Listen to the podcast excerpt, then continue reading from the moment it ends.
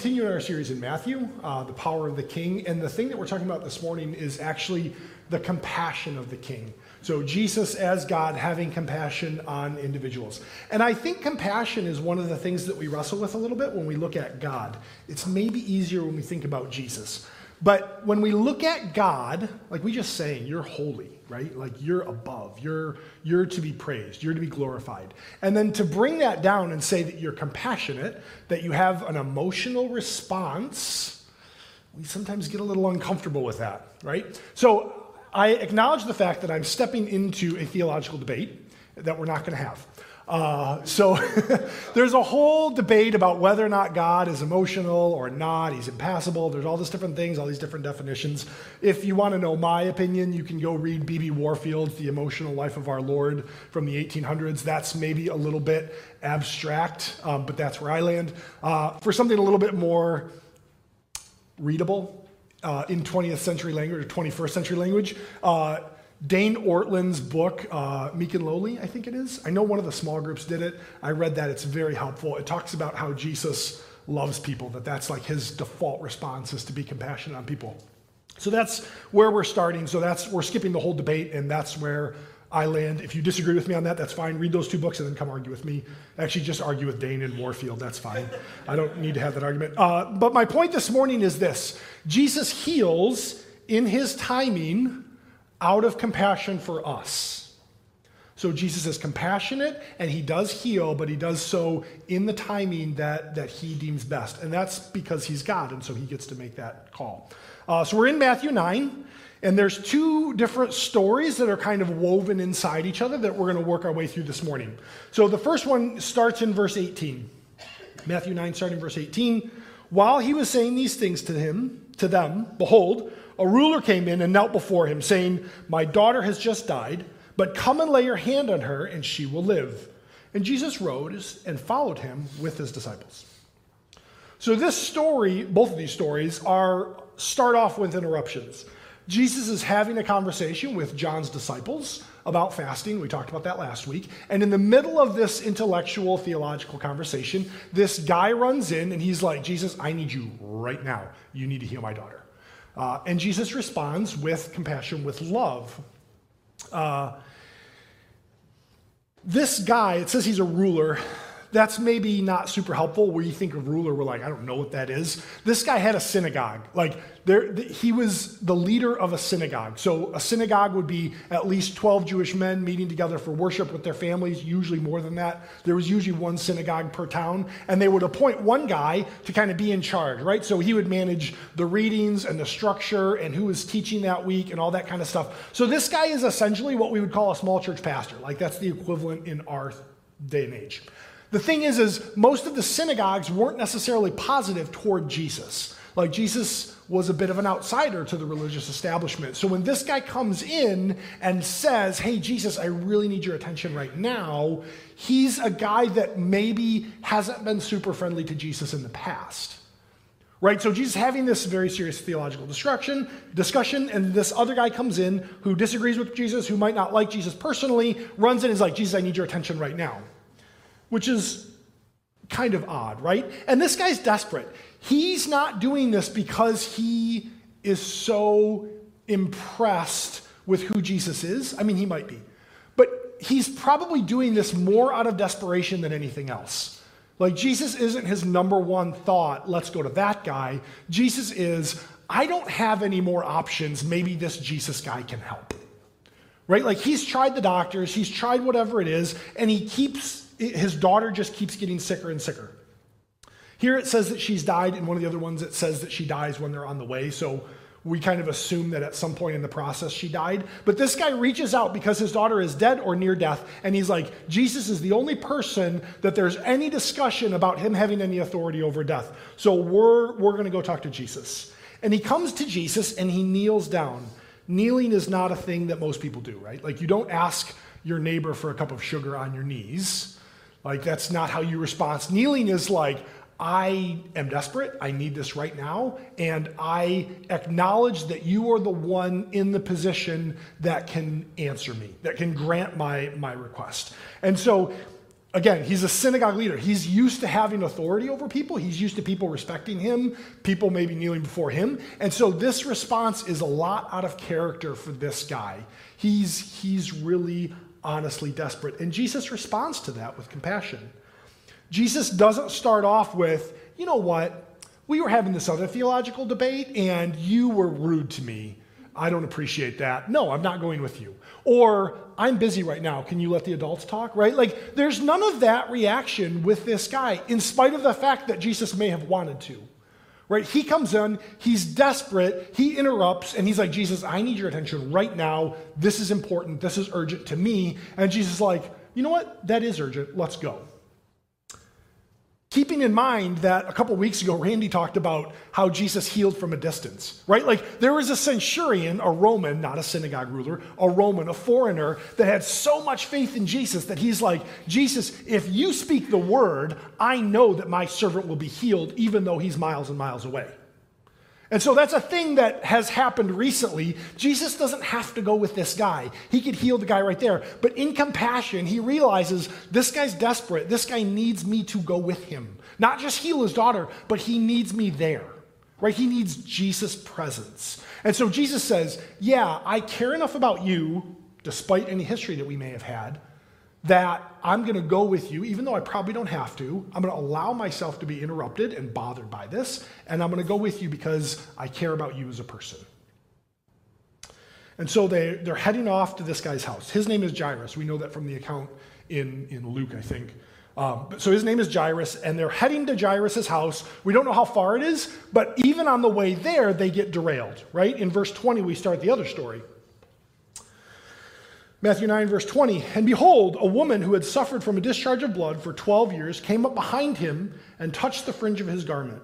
For she said to herself, If I only touch his garment, I will be made well. And Jesus turned, seeing her, and said, Take heart, daughter. We're not going to finish that right now. We'll get there in a minute. Uh, this is another interruption.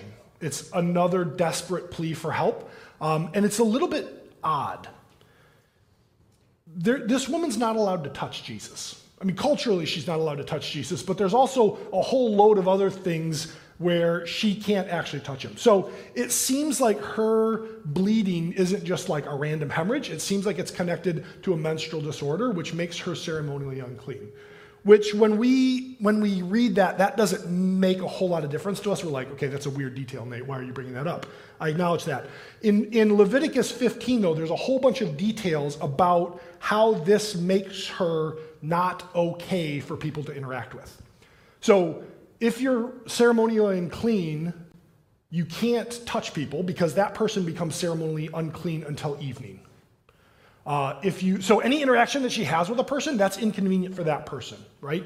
Which means things like jobs aren't going to happen because she can't be in contact with other people.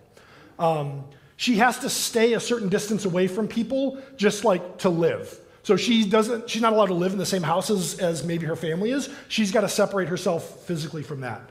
Um, and any social situation that she's in, she has to be really careful to make sure that she's not transmitting her ceremonially uncleanness to the people that are around her.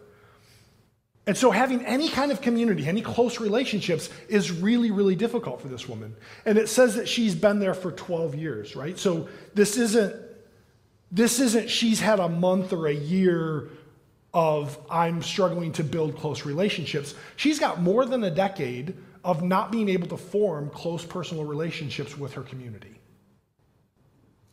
And we don't know how old she was. It doesn't say how old she was, but it says that it's been 12 years. So if it's been 12 years and it starts when she first becomes an adult or when she first becomes a woman, then like she's what, in her mid 20s, right? And she's lived her entire adult life without that. Or if it happened some point later in her life, it's still been a decade. And what that probably means is she's not married because if she was young when this happened, then she's not going to be able to get married. And if she's older, her husband would assume this was like judgment from God and probably divorce her. Culturally, that would have been expected of him. Uh, and so she's, she's sort of suffered emotionally and physically and socially from this more than she's really suffered from the actual pain and the difficulty that comes with the, the, the physical issue that she has. To think this through, okay, because we don't necessarily connect with ceremonially unclean. That doesn't click with us. Think about COVID, okay?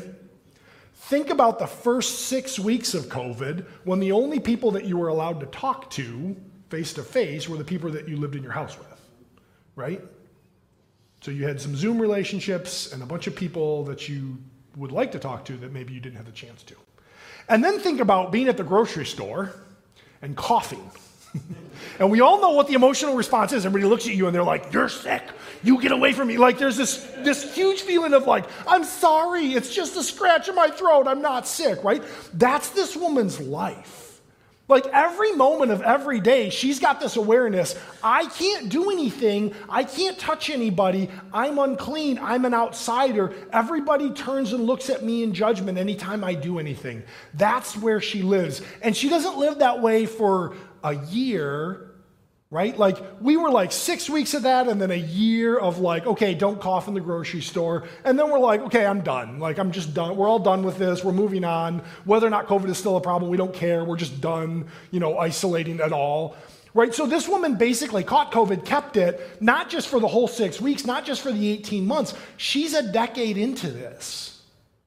Right? So that means if you caught COVID right at the beginning and you still have it, you're a quarter of the way there. Like, that's the type of emotional separation that this woman is dealing with. So, she has a, a physical problem. She's been bleeding for over a decade. She's dealing with all the physical issues that come out of that. She's got a social issue. She can't have any contact with people, right? She can't physically touch anyone. She, she doesn't have the ability to build those close relationships. She's an outsider. She's isolated. She's judged. She's got a financial problem. Luke says she spent every penny she has on doctors trying to solve this problem. It's still not solved. She's got a religious problem. She can't join corporate worship. She's not allowed inside the temple. She's not allowed inside the synagogue because she's ceremonially unclean. She can't actually go worship with the people of God. And so she's, she's desperate as well.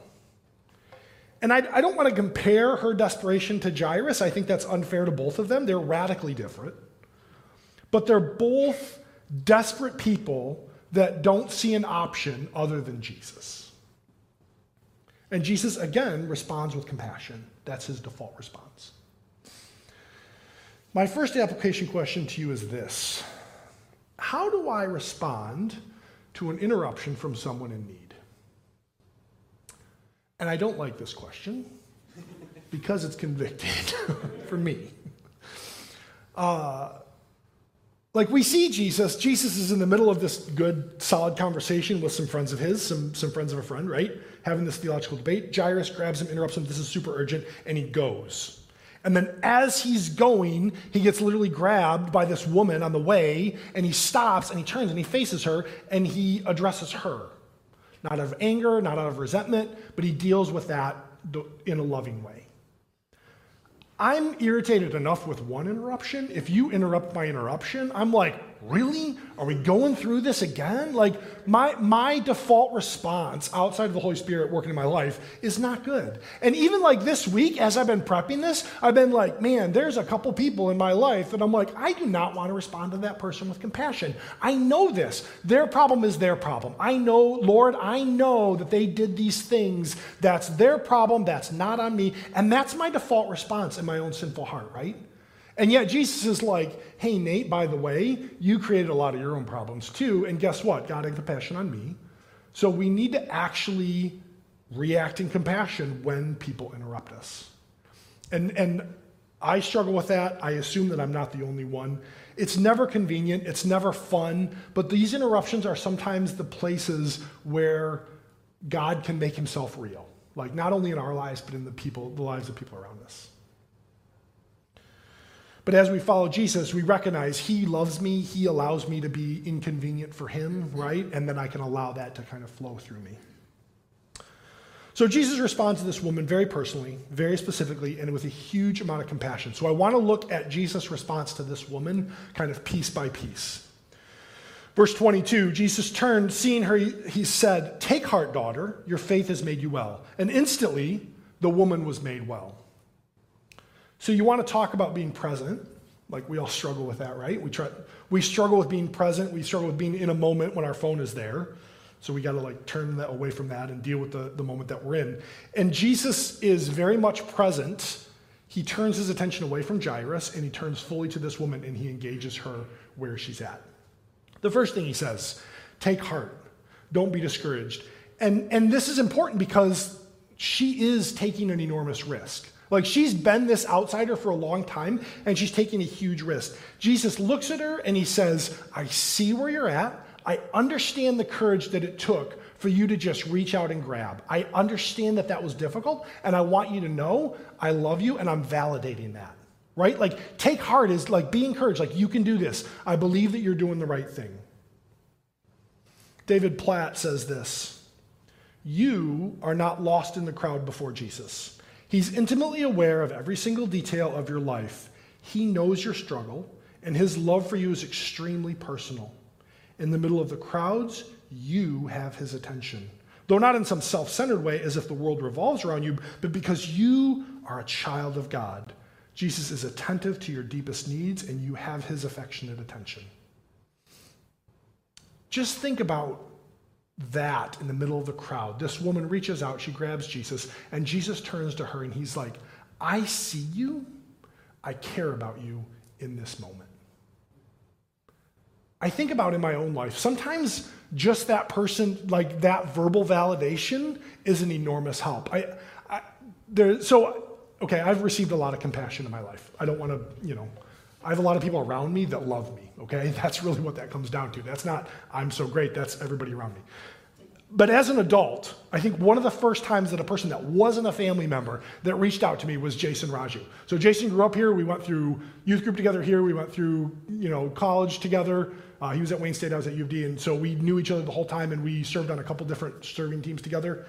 And I remember one time when I was going through a couple different things, like kind of struggling with not my faith, but just like the direction of my life. And Jason, like, we weren't, it wasn't like a big thing. He was just like, hey, how are you doing? And not like walking past me, hey, how you doing? But like an actual, like, stop face me, look me in the face, and be like, how are you doing? He wanted to know. He cared enough to actually ask that question in a genuine way. And that for me was like, whoa, this person cares. Like he actually cares about my answer. And, and that was really helpful for me to recognize that there was somebody out there that just validated the fact that I was struggling at that moment and wanted to listen and was willing to listen, was available and, and cared. And it wasn't, you know, my dad or my mom or somebody that like had to care, I guess, in my mind, but somebody that was just a friend of mine that, that genuinely cared about where I was. And, and Jesus kind of has that same thing when he says, Take heart. He's like, Listen, I see you, you're in front of me, but I want you to know that, that I'm validating the fact that you're here and you're grabbing my attention. And he continues as he says this He says, Daughter. Take heart, daughter. So, probably 20 years ago, uh, Herb Cocking preached a message from this pulpit when it was a pulpit. It's not a pulpit anymore he preached from here, and, and it was from this passage, it was from this, this story, I guess, but it was from Luke. And the title of that message was Two Daughters Meet the Master. And that impacted me because of this daughter. We don't know this woman. We don't know anything about her. But we do know that from a family's perspective, she probably didn't have anyone that cared about her that much.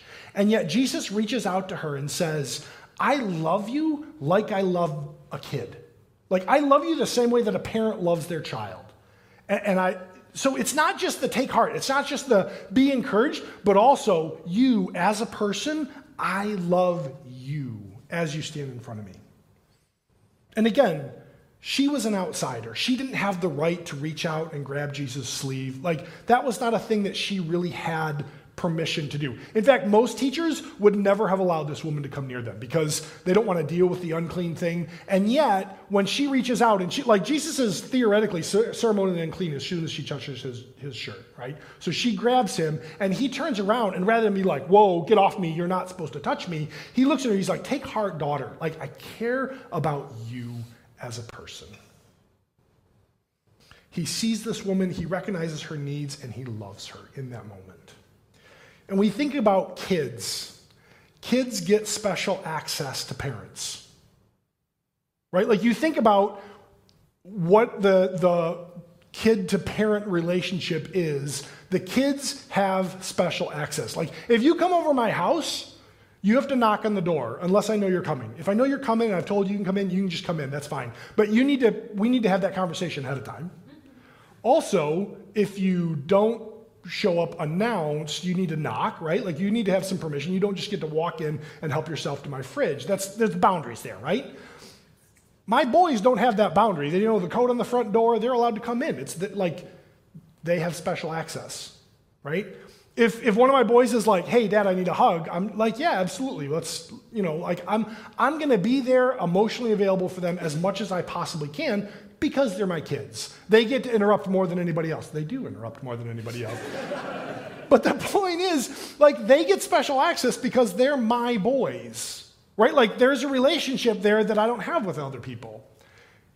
And so when Jesus says, take heart, daughter, he's saying, you don't, you're not an interruption. You have permission to interrupt me. You're my daughter. That's the permission that he's granting her. He, he's saying, This tug on my sleeve, that's the bare minimum that you can do. You have permission to do whatever you want. You're, you're part of the family, you're, you're one of mine. And that's how Jesus treats her. She's not an outsider to Jesus, she's a part of the family. And then he confirms that with, with what he says next. His last phrase is, your faith has made you well. And so she has permission to interrupt, and he gives her what she needs. And that's his response. Yes, be, be encouraged. I see you. I validate you. You are part of the family. Here is what you asked for. You may have it. And it's not inconvenient for me to give it. I'm not cranky about this. You're my daughter. You get this. This is a part of, of, of the package. I, I think sometimes when we think about this, your faith has made you well as a phrase, we kind of twist that around and we're like, okay, so if I just have faith, like the faith thing is the thing that'll work, right? And we kind of get twisted around about what it is that actually heals. And it's not the fact that she had enough faith, that wasn't it. It was that she reached out to the right object of her faith. She had faith in Jesus. Like, it's not the volume of faith, it's not the type of faith, it's not some magical code that she had. It was, I trust that Jesus can do this. And that was the thing that was, was rewarded. We're sometimes tempted to think that we can control it, right? Like, well, okay, so she grabbed Jesus' sleeve. If I just grab Jesus' sleeve and I say that I have the right amount of faith, then Jesus will give me what I want. And it's not about that. It's actually about that relationship. Jesus recognizing, I love you and I'm giving you this because I care about you. Jon Courson says this Was her theology correct? No. Was her knowledge complete? No. She was acting out of superstition. But the Lord didn't say, Since your theology is messed up, I won't help you. No, He's a Savior who heeds the cries of His children, even though their phrases are amiss or their theology is not right. God honors the person who, in desperation, is seeking to touch Him. And so it's her desperation in turning to Jesus that causes Jesus to turn around and validate her. It's the reach out and grab Jesus more than anything else. We come to Jesus in faith. We trust that He's a good God, that He loves us, that He'll give us what we need. Maybe not what we ask for, but He'll give us what we need. And this woman received the healing that she needed. She was seen by Jesus, she was validated by Jesus, and she was healed. Not because she was so fantastic, but because Jesus is that compassionate. My, my application question is a little bit weird after that conversation, okay? So bear with me. How much do I try to maintain control even when I come to Jesus in faith? And I ask that because I don't think that this woman felt like she could manipulate Jesus. But I think sometimes when we reach out for Jesus, we're trying to figure out what the code is to, to make Jesus give us what we want. Like she was desperate, and sometimes we're less desperate. And so we're trying to figure out how to make Jesus give us our answer. And, and it really comes down to whether or not we trust Jesus to be God and whether we just want to honor him for who he is and we're desperate for him or if we're, we just want what we want. So we have to kind of look at like, are we negotiating with God? Are we trying to bargain with God? And I ask that because we slide into that really easily. Okay, God, here's what I want. Here's why I want it. Let me do these 14 things, and then I know that you'll be happy enough to give it to me. Rather than trying to just say, listen, Jesus, I'm desperate for you. I need you.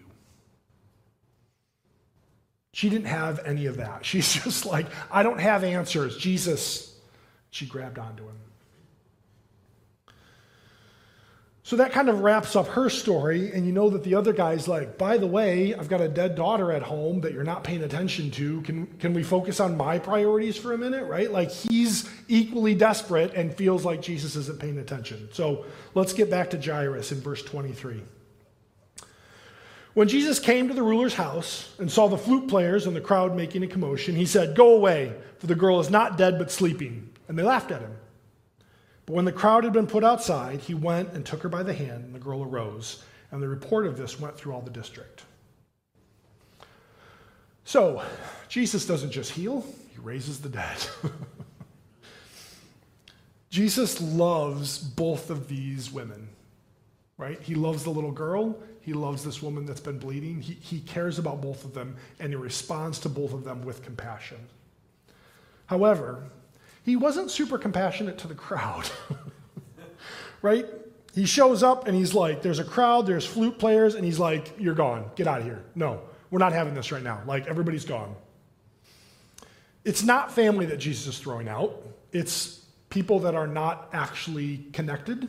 So, in that day and age, if there was a funeral, the bigger the funeral, the more important the person was, the more people cared. And so, a lot of times at big families, they would pay for professional mourners to show up right? So you make sure that you have enough people that look like they care because you paid them. So that was culturally kind of expected. Uh, but so when it says Jesus throws out the flute players and the mourners, it's not like you know Auntie Grace that was sitting there and like, no, you get out of here. No, these are people that were paid to show up. They didn't actually care. And so Jesus is like, listen, this is not the time or the place for fake compassion. Like Jesus actually cares. He actually cares about what's going on, but he's not going to put up with people that are faking it. And I think part of the application for us becomes am I faking it until I care, or do I actually care? Because it's fairly easy to, to kind of fake compassion some of the time. but it's, it's, we know that the, res- the right response is compassion and we don't actually care, right? And so we kind of respond with, like, okay, I guess I have to show this level of compassion, like, oh, I'm sorry to hear that. Like, how do I get out of this conversation without it being awkward? Like, I'm trying to bail here. And, and that's just like a culturally acceptable response of like, I'm sorry for your whatever. I'm, I feel bad that you're going through this. Oh, and then just kind of move on and like, okay, well, I'm going to make sure I don't call them for two weeks because they're going through that. And I don't want to deal with that, right? And so we have to ask, like, how do we genuinely show compassion to people around us? Not, not say that we care, not pretend that we care, not do like one thing to sort of check the box. Yup, I care about that person. I got that out of my way. But actually be like, you're a person that's created in the image of God, and I know that Jesus loves you, and I want to show you that Jesus loves you by the way that I act. And I say that because there's this huge contrast between how Jesus treats people and how the fake mourners. Like, they're there, they're in the house, they're like, yay, we're sitting here and, and having our little, like, party. But then as soon as Jesus shows up, you're like, he's not sleeping, she's dead. Or she's not dead, she's sleeping. Everybody immediately bursts into laughter you're not mourning and then like flipping that emotional switch to laughter right away. Like they don't actually care. And Jesus then, after he throws the fake mourners out, Jesus goes in and takes the girl by the hand. So some commentators look at it and they're like, well, we're not sure that she's dead.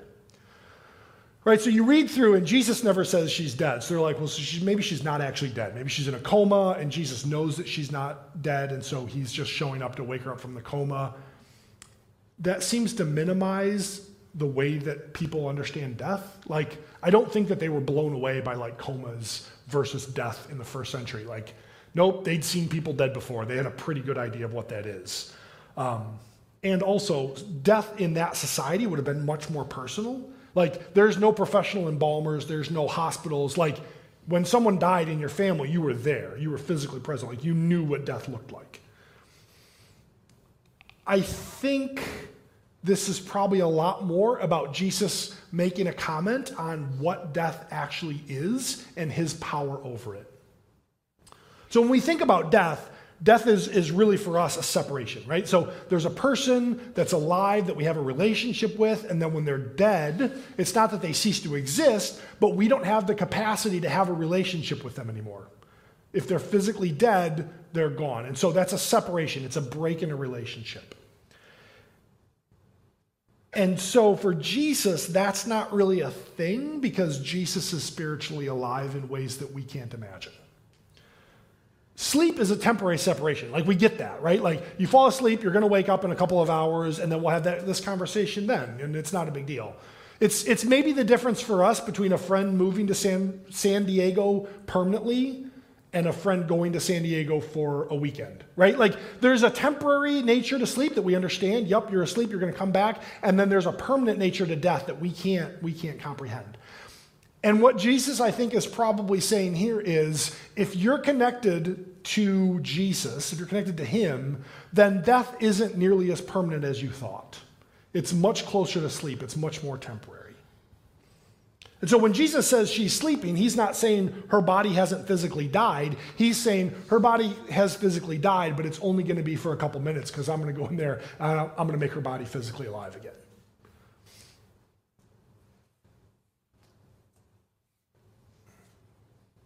And so when Jesus gets in that room, he, like things don't work anymore the way that they thought they would, right?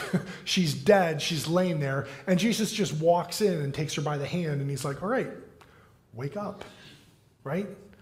That's less difficult than waking up your high school student, right? like, just walk in and take their hand. Like, no, you're awake now, you're done. And so for Jesus, raising someone from the dead is less effort than waking someone up from a dead sleep because that's who Jesus is, right? So he walks in and he has the compassion. He's great at waking people up, right? Like he's not yelling at them, shaking the bed, like, get up, get up. Like he's just like, hey, no, it's time to get up, hon. Like, let's go.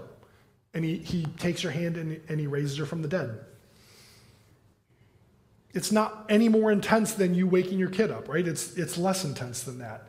And it's not hard for him. He doesn't have to do anything special. He just goes in there and he's like, nope, time to get up. Let's go. There's one other reason why Jesus taking her hand is significant. So we talked about uncleanness, and the woman couldn't touch Jesus because of uncleanness. So in the Old Testament, uncleanness is always passed on with touch. So if you're unclean and you touch somebody else, they're unclean now too. Holiness is never passed along with touch. There's all these rituals you have to do. You have to like purify things, you have to clean them up, you have to do all this thing. And yet Jesus makes things clean with a touch. Like we think back, we talked about when Jesus healed the leper. Jesus isn't, you're not supposed to touch a leper. Jesus reach out, he touches the leper, the leper's healed. Right? Jesus isn't supposed to touch that woman. She should have made him ceremonially unclean. And what happened? Jesus made her clean. That's not supposed to happen. You can't touch a dead body. Dead bodies are ceremonially unclean. Jesus reach out, he takes the girl's hand, and what happens? He's not ceremonially unclean, she's alive. And so Jesus transmits holiness with a touch. Like Jesus doesn't get infected with our sin, he communicates his holiness back to us. And honestly, that's why we worship him. because he's God and he can do that. Only Jesus has power over death. Jesus raising this little girl is a little tiny taste of the victory that he wins over death. Like, this isn't Jesus like maxing out his power, be like, oh, maybe I can get this girl to rise from the dead. Jesus is like, no, I do this because I can and because I'm here. He isn't simply some good guy that had compassion on this girl and this woman.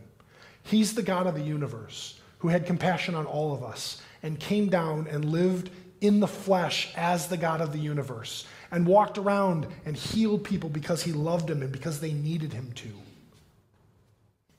And he raised people from the dead because he's the God of the universe standing there.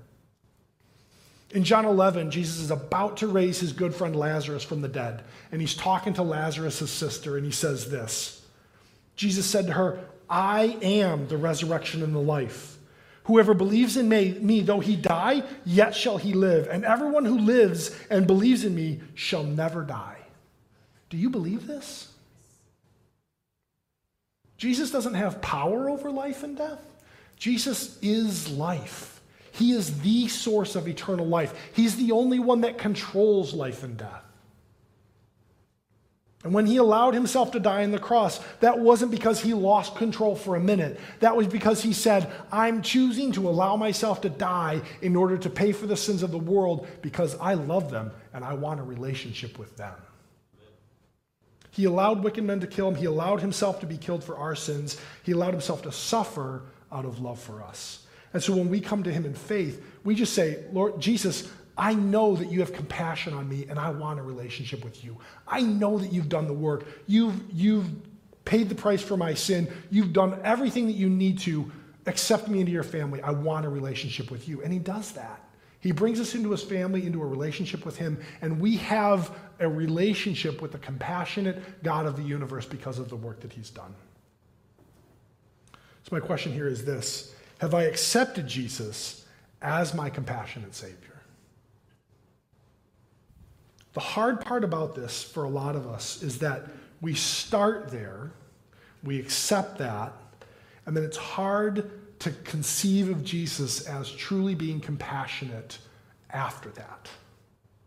Like, we know that Jesus loved us enough to die for us, but we're not sure that he loves us enough to heal us right now. And, and that's where I have to kind of like, this sounds like not a fun response, but that's where you have to look back at the fact that he's actually God in his compassion. So, as God, he loves us and he died for us, even though we didn't really think we needed that, but he loved us through that. And he brought us to a point where we could have that relationship with him. And so now, after he's done that, it's really hard for me to say, God, are you compassionate to my pain right now? Do you hear me right now? Are you going to heal me right now? And it's hard because as God, He says, you're going to have to wait on this one because the timing's not right. And, and, that's, a hard, that's a hard answer to hear. That's a hard thing to, to accept in our lives. But when we look for healing from Jesus, we have to realize that the real thing that we need to do is just reach out and grab Him and trust Him that He's going to do it. And, and I'd point you to Jairus on this one. Because Jesus, Jairus reached out and he's like, My daughter's dead. I don't have any cho- choices. I don't have any options. Jesus, you have to heal me. And Jesus says, Yes, I'm going to heal you. And then he goes, and as he's walking, this other woman grabs him, and Jesus stops. And you know this is killing Jairus. He's like, She's dead, Jesus. Like, you, you don't understand. We don't have time to goof around with this woman. Like, this is not the time or the place. Can we come back to her? She's been bleeding for 12 years. She will figure it out for another three hours, right? And Jesus is like, nope, we're going to put this one on pause. We're going to deal with this because I love this woman too. And he deals with her, and then he goes to Jairus and he raises her daughter. Jesus' timing is not necessarily where I want it to be. Jesus' response in a moment is not necessarily my preference. But at the same time, if Jesus actually has the right timing, if he's actually God, then he's the one that I need to trust, right? Jesus does heal, but it's in his timing, and his timing is the compassionate part. Sometimes there's things I need to learn. Sometimes there's things other people need to go through. We don't know what the answer is on timing, but we, knew that, we do know that Jesus is compassionate, that he loves us in that moment, regardless of what our needs are. So, my last question is this Where do I need to trust Jesus' timing and lean into his compassion? And, and like I said, this is the hard part because it's easy to see Jesus as compassionate when Jesus is healing. In the moment that he heals, you're like, yes, you saw it, you understood. But that's not the only time that Jesus is compassionate. He's compassionate all the time. Whether or not he heals, sometimes the timing is a struggle for us. So, for, for my conclusion, what I want to do is I want to run through this logically because the story has a lot of emotional pull, and I get that. But I want to run through this logically so that we understand sort of clearly what the progression is rather than trying to, to just feel our way through this, okay? So it starts with logically have I accepted Jesus as my compassionate Savior? That has to be the starting point. We recognize that we need God, that we're far away from Him, that we need a relationship with Jesus. So we say, Yes, Jesus, you're my Savior, and I know that you love me for who I am, for where I'm at, no matter what. And then once we've accepted Jesus' grace, the next step is to sort of reach out to the people around us that need that compassion. That's the natural next step. So, in the same way that Jesus is compassionate toward me, I need to reach out to other people. How do I respond to an interruption from someone in need? How can I genuinely show compassion to the people around me? Jesus has shown me love. He's, he's allowed himself to be interrupted for me. I need to allow that to flow out to other people. But even as we do that, we have to reinforce in our minds the fact that Jesus is actually compassionate, right? We struggle to trust Jesus' love. We struggle to com- trust the fact that he actually has our best interest in mind. So we look at him as God and we say, How much do I try and maintain control even when I come to Jesus in faith? Am I willing to let go? Am I willing to l- just trust him for who he is? And then, as a part of that, also, where do I need to trust Jesus' timing? Acknowledging that he's God, acknowledging that he loves me, but he's also in control. I need to just lean into his compassion in a moment. Because once we've experienced his grace and love, we can turn that outward, but we also need to make sure that we're reinforcing that in the way that we relate to God. Uh, I'm going to close in prayer. After I do that, Roberto is going to come up and we're going to have a time of, of breaking the bread before we close. Let's pray.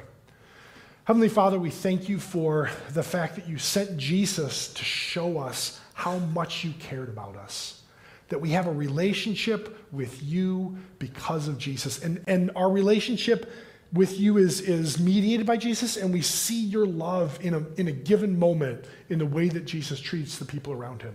We recognize that when we have needs, when we don't have any options, and we just reach out in desperation and grab you, that it's you that look back and say, I love you, you're my child, and, and I will heal you, but you have to trust me on timing. I pray that that would be the thing that we, we, we trust in, that, that your grace and your compassion are the thing that we focus on, uh, and that we allowed ourselves to be, to be moved by that. We pray in your name.